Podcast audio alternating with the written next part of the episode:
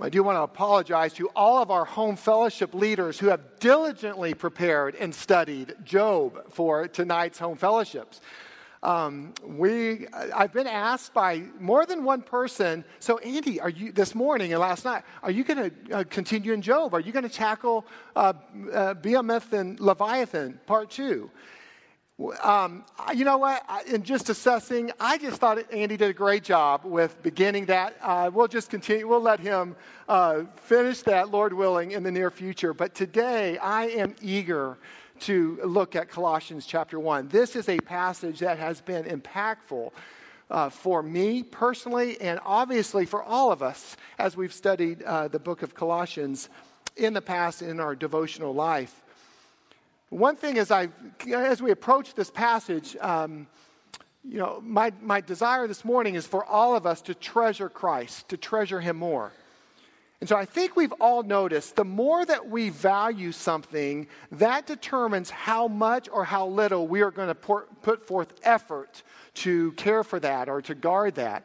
I mean, just think about your everyday details. I, I can even think of um, my relationship with my wife and some of the things that she values. For example, there are times that I will be given or texted a list occasionally. This doesn't happen often. Um, she's much better shopper than I am, but occasionally uh, I will be given a list, a grocery list or something. And then I'm going out, I'm thinking about other things. I get to, I remember that I need to go to the store, but unless she texts me, I find myself calling her and saying, No, wait a second, Lisa, what, did, what, what was it that I'm supposed to get? Now, I just, and again, it's because my value for that um, at that time is not as important. Now, I will value it later when we enjoy a meal, but earlier, I don't value it as much as my wife does. I mean, think about this. We have documents in our church body that I, we absolutely love, back to the 1800s. The way that I care for that piece of paper is much different than I care for any other piece of paper because I value that actually that that article. Speaking of my wife as well, I remember uh, going to the uh, jewelry jewelry store years ago, and I've never had so much cash in my life at one place, and I remember putting it in the glove box. Now, again, I don't want to overspeak. It was an incredible amount of cash, um, but it was quite a bit at that time. And I remember thinking, all right, I just want to drive safe. And then when I got to the store, we exchanged. I got the ring. And then even more, I just valued what was in that glove box. Um, and I protected it until I was able uh, to present that to my wife. This morning, as we look at this text, Paul is clear he is valuing and treasuring Jesus. And so, which all of us should, as we look at the text, I think our affections for Christ is certainly going to increase. And we're going to pray that, yes, our actions would increase and change because of who Jesus is. As we look at, um, you have your Bible open now, as you heard, have heard Ron read, Colossians chapter 1, verse 24 and 25. In these two verses alone, we're going to see three ways that our life, or Paul's life, has been affected because of his value for Christ and others. We're going to see his affections, how his affections have been, have been impacted, how his actions are impacted, as well as his abilities. And just look at verse 24. You heard it read, but I'm going to read it again. Now, now I rejoice in my sufferings for your sake and in my flesh, I am filling up what is lacking in Christ's afflictions for the sake of his body, that is, the church. So notice verse 24, just his affections, because he values Christ and because he values others more important than himself, he has an approach to afflictions and sufferings that is just uncommon. It's unnatural. It's, it's really supernatural. Look again. I rejoice in my sufferings. Now, there's not one of us who would choose, again, if it were just us, to delight in suffering. If there, if there wasn't an eternal value, if, if Christ, as 1 Corinthians 15 teaches us, had, if Christ is not, did not uh, if he was not alive, then this would be meaningless to suffer, to delight in suffering just makes no sense. But because Paul values others and ultimately because he tre- treasures Christ, verse 24, I rejoice in my sufferings. And why? For your sake. Notice his actions. And in my flesh, I'm filling up what is lacking in Christ's afflictions. And notice the phrase again for the sake of his body, that is the church. So he loves, he's going, we're going to see, especially at the end of this passage, his how much he treasures Christ. The more he treasures Christ, he considers others better than himself, which will affect his affections and his actions. The fact that for the sake of the church, his, he's going to sacrifice and do certain things because uh, the, the church, it, it's benefiting the church. It's helping other, other brothers and sisters in Christ to treasure Jesus more. So I'm just challenged by this as we, as we consider this. And notice when we, Christ is not lacking. I mean, notice what uh, uh, the way Paul says in the end of verse 24. I'm filling up what is lacking in Christ's afflictions. You know, the obvious question might be well, wait a second. How, how is Christ lacking in anything? I mean, does that, Paul, what are you talking about? It's like you're helping Christ out. And sometimes, brothers and sisters, we can have that mentality like, oh, boy, Christ really needs me today. Like I am, I'm really something because I'm just, I'm going to I'm going to just help out. I'm going to prop up the gospel. It needs my help. Listen, let's be clear. Christ, we know this, but Christ does not need any one of us. But in his infinite wisdom, wisdom, he has chosen to use us. And so the question is, what does this mean? Really, we are the ones that are lacking. The lost is lacking. We don't treasure Christ enough we don't fully understand the riches of the gospel, the mystery of the gospel. The lost certainly do not understand. They've never, some have never heard the gospel. So it's not as if Paul is, is coming alongside Jesus and then has the mentality that I'm gonna, going to help out what Christ did on the cross. Not at all. But in verse 24, Paul is essentially letting us know we need we need help. We need more of Christ. So Paul is going to fill that out. Is going to help us understand the riches of the death, burial, and resurrection of Jesus Christ. 2 Corinthians chapter 1 verse 6 says, "If we are afflicted, it is for your comfort and salvation. So this is Paul as he's writing to the letter to the church at Corinth. He says, If we are afflicted, it is for your comfort and salvation. If we are comforted, it is for your comfort, which you experience when you patiently endure the same sufferings that we suffer. Paul here is so is other centered because he is Christ focused. Paul is delighting to go through to suffer for the sake of others so that, that others can see him, see Paul, and note how one, how one who has faith in Christ is to endure. And we can understand that when we see brothers and sisters go through any kind of trial or suffering, and when they suffer well, doesn't Christ just ignite our desires and affections for him more? It's like, oh, God's grace, I want to endure. I want to love Christ like that sister or brother. But notice again, verse 25. Paul says, He's filling up what is lacking in Christ's afflictions for the sake of his body, that is the church, of which I became a minister according to the stewardship from God that was given to me for you. Let's pause right there. Paul has been given a stewardship. He is to treasure, to guard, to care, to love Christ, to, to love the gospel. He's been given the ability to proclaim the gospel, to teach, to, to preach. But I love that phrase. So, to me, for you. We've shared before, uh, as we've gone through different passages of Scripture over the years, is just that God gives us spiritual gifts. He gives those to us.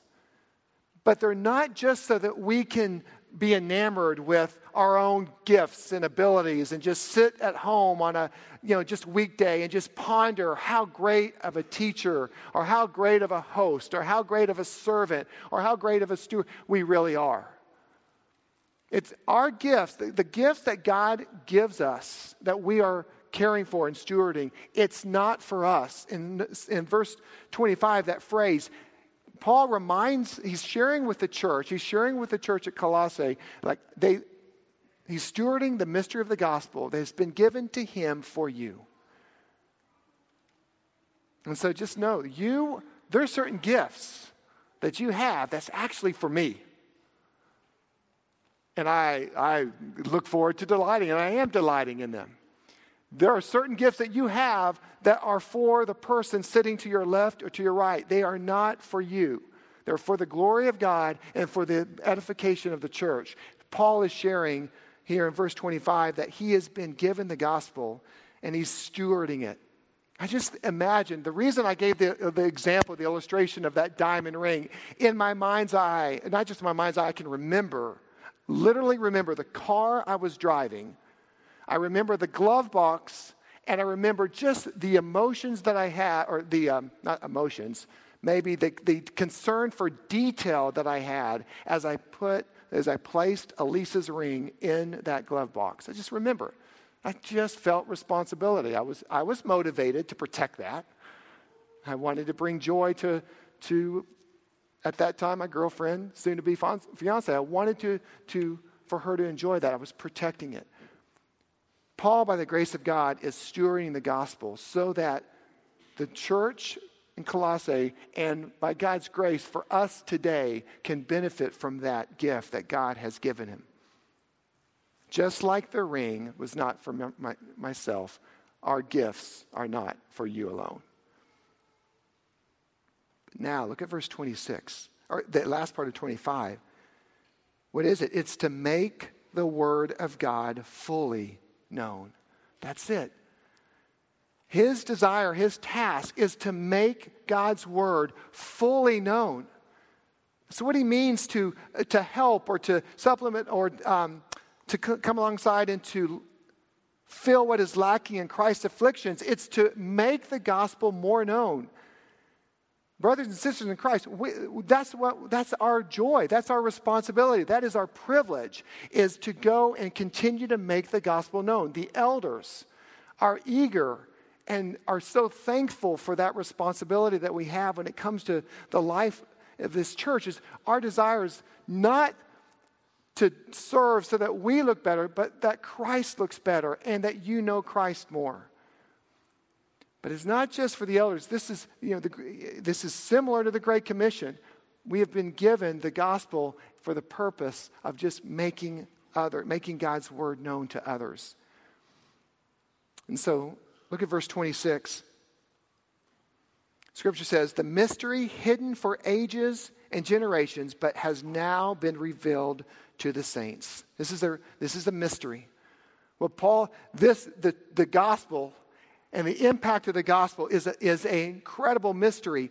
It was, it was, you know, think of this. The Old Testament, a lot of times, is promises made, and the New Testament is promises kept. Some of the, certain aspects of the glory of Christ, it was is concealed, but now, Paul is saying it's revealed through faith in Jesus Christ. Is you will, we will have the joy of knowing Christ personally. And so this mystery was hidden for ages and generations, but now has been revealed. Well, the question is what, again, can we just, what is that mystery? Look at verse 27. Verse 27 To them, God chose to make known how great among the Gentiles are the riches of the glory of the mystery, which is Christ in you, the hope of glory. So, what is this great mystery? What is the power of the gospel? What is, what is it that Paul is, by God's grace and because he's been stewarding this, what is he making known? Just begin with just the fullness of God, the fact that God the Father chose us. Again, look at verse 27. To them, these, to them, meaning the saints, to those men and women who, through faith in Jesus Christ, now are, have been redeemed, have been adopted saints, to them, God chose to make known how great among the Gentiles are the riches of his glory of this mystery. So, when God the Father chose you, notice God the Son suffered for you. God the Son dwells in you. And lastly, which we'll touch at the end, verse 29, God the Spirit works through you. This, it's the fullness of God in salvation. And we have been impacted by that. Again, verse 27, we have those first, if I would sum it up this way, it would be God chose you, Christ in you, and the Spirit through you.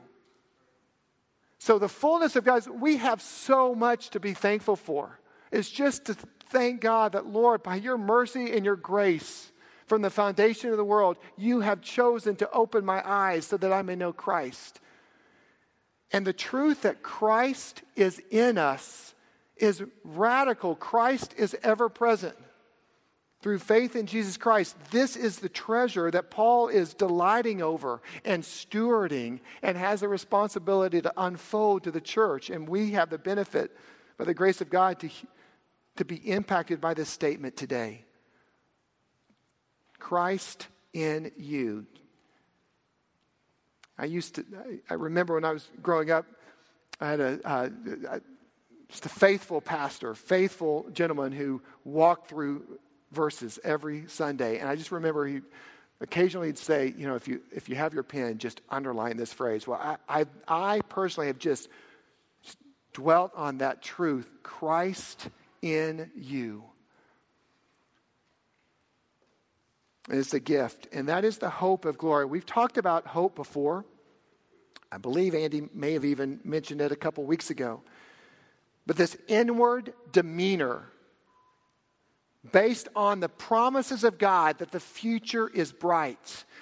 Paul says what the hope of glory, it's the hope that Christ is in us. Christ in you. That is that changes that truth, that promise that through faith in Jesus Christ we are covered in the blood of Christ, that Christ is in us. That that promise gives us hope we know for certain that the future is bright because Christ dwells in us. Romans chapter 8, verse 11 says, If the spirit of him who raised Jesus from the dead dwells in you, he who raised Christ Jesus from the dead will also give life to your mortal bodies through his Spirit who dwells in you. That's Romans chapter 8, verse 11. This, this, the Spirit of him, the same, the, the God who raised Jesus from the dead, will also give life to us. Friends, that is glory, that is a glorious truth. And that is, we can, because of that truth, we can know the future is bright. Yes, we go through temporary sufferings. And yes, those temporary suffering, sufferings may last years. But, friends, Peter reminds us that, that those sufferings are limited. There will be a day where we see Christ face to face, and we know that because of this promise, the hope of glory, and that is Christ in us. Well, verse 28 and 29 personally, these verses have, have really radically uh, changed my life, have given uh, me uh, purpose, mission. They've given us all purpose. Matter of fact, I remember years ago, um, when when I was when Lisa and I were considering uh, First Baptist Church, when I um, went into a, to talk with Andy um, about coming on staff, we were talking. He, he asked me the question. He said, "Andy, what is what is your what's your vision? What's your purpose for?" At that time, it was youth ministry. What's, what is your purpose for youth ministry? And I remember the Lord reminded me of these two verses. And I remember just looking at him and said, "We, I want to proclaim Jesus. We proclaim Him."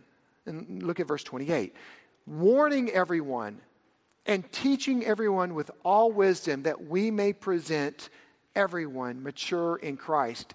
That is, that's our desire. That's our purpose. That's why we are here. That's why, as a body of Christ, we are here together. Is that we want to proclaim Jesus. And I want us just to look at four uh, truths that we can, ju- applications that we can um, gain from verse 28. There's four key actions. Number one, exalt Jesus. Number two, exhort those in danger.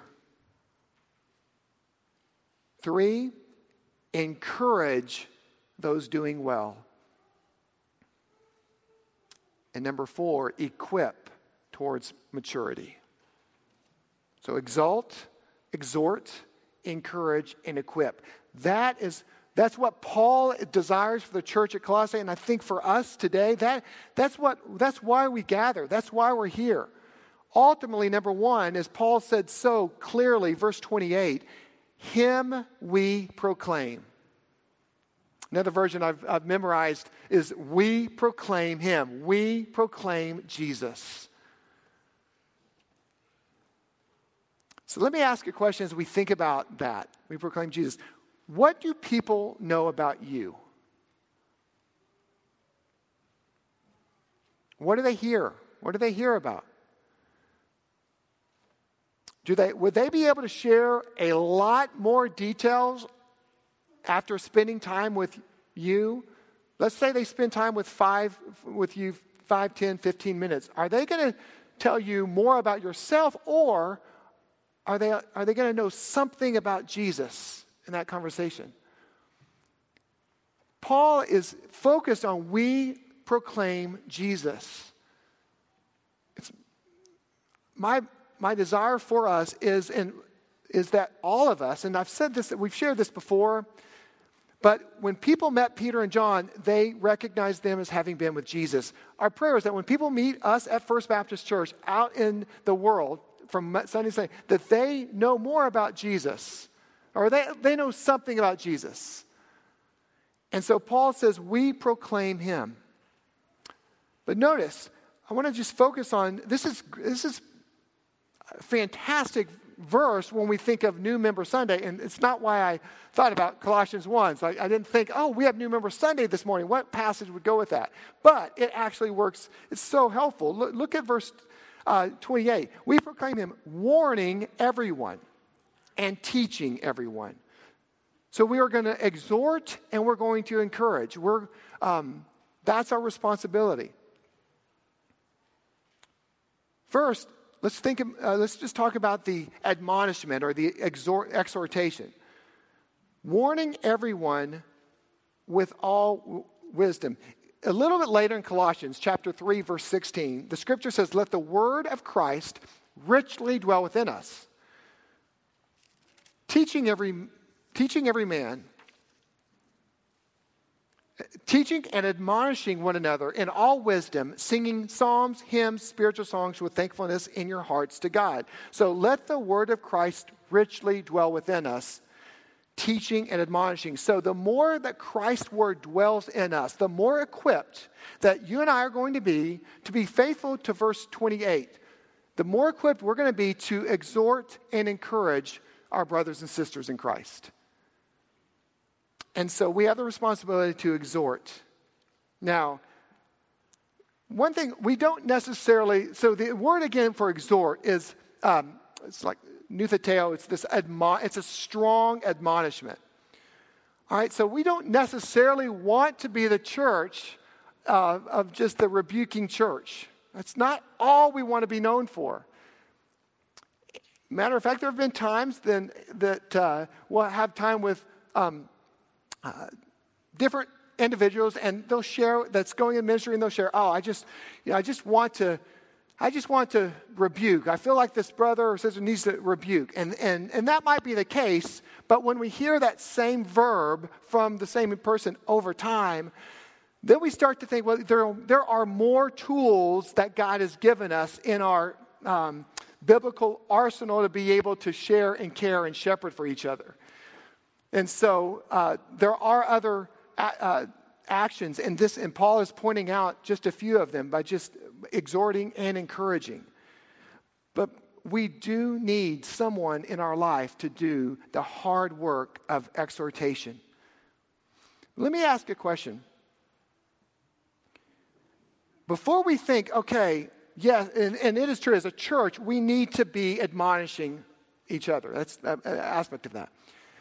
But we often think, oh, well, now let me think about those that uh, we might need to exhort.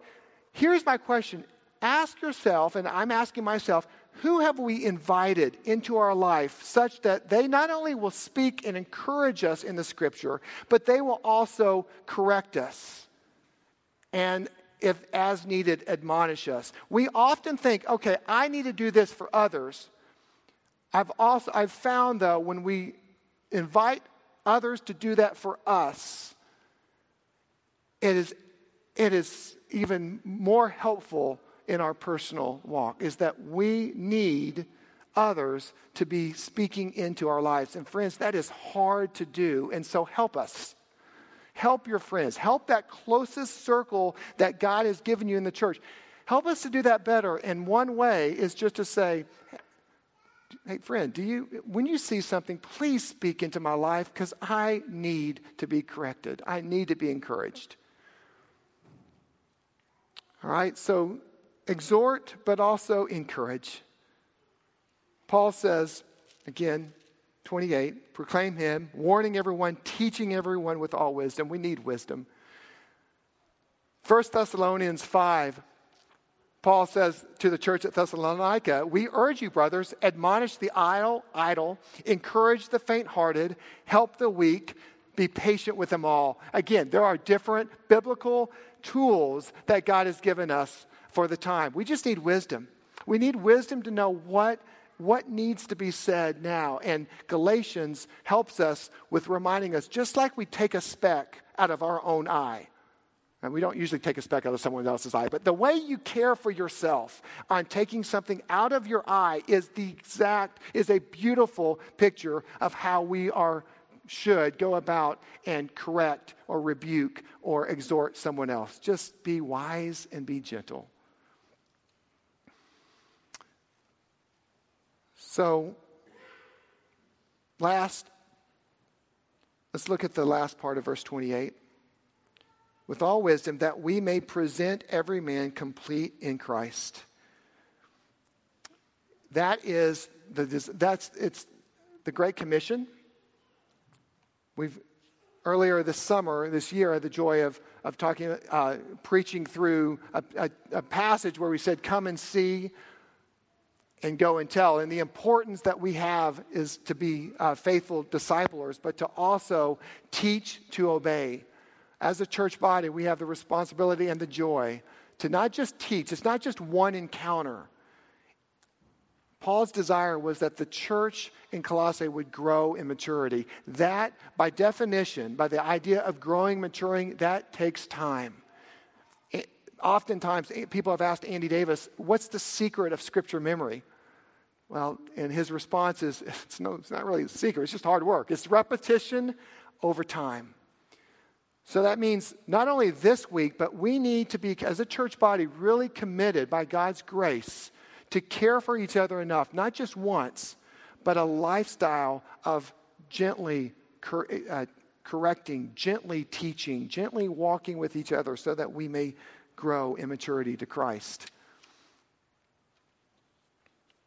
Paul says, For what is our hope or joy or crown before our Lord Jesus at his coming? Is it not you? For you are our glory. Paul delighted in the Thess- Thessalonians. He delights in Col- the, Coloss- the believers in Colossae to invest God's word so that they could mature. And last, and we'll close with this, verse 29. God, lest we think we can do this on our own strength, God, in his infinite wisdom, reminds us of verse 29. Or the flip side is lest we think that we cannot do this.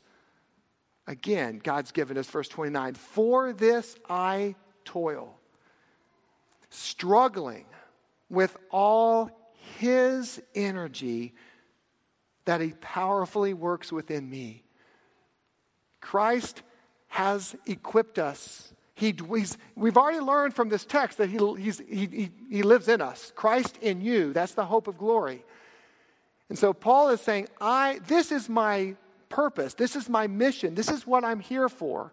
And I do this by the strength that Christ, God, powerfully works within me. So the power of the Holy Spirit, God, is how we can honor Him.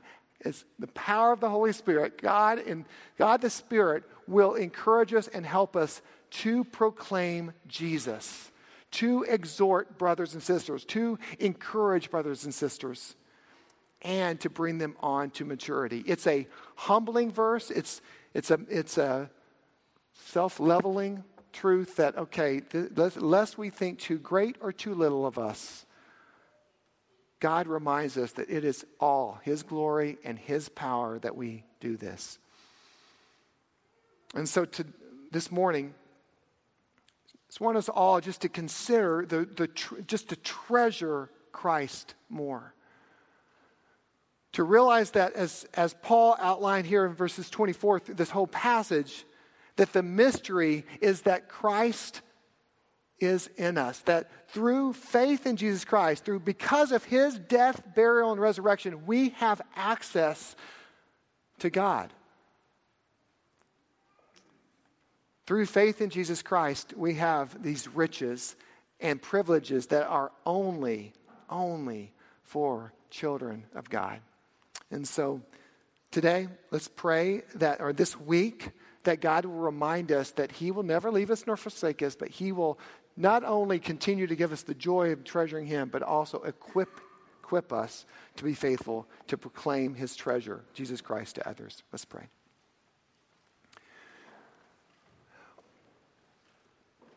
Father, we, again, we just, we want to exalt your name.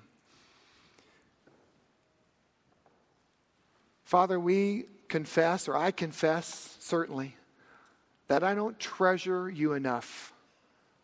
Lord, too often I think too little of you. And so, Lord, I just confess for that. I, I confess that. Lord, as a church body, my prayer is that we would think more of you that we would think less of ourselves, that we would consider other people better than ourselves. And the best thing that we can give to others is the, the gospel of Jesus Christ, is to proclaim your riches and the mystery that has been graciously revealed to us. Lord, we ask that you would just equip us to share the gospel with others. Remind us to speak truth into each other's lives, remind us that we need to invite others to speak truth to us, both to encourage us in your word, but also, Lord, to point things out that's inconsistent with the word of God that others see in our life. Just pray that you would humble us to want that for us and empower us to share and be that for other people. Father, we thank you for this church. We thank you for today, the joy of looking forward to Wednesday when we can receive more people into our body. But Lord, it's a sobering reminder that we do have a responsibility with, with, with each other. So we ask that you would just equip us and may we glorify you. In Jesus' name we pray. Amen.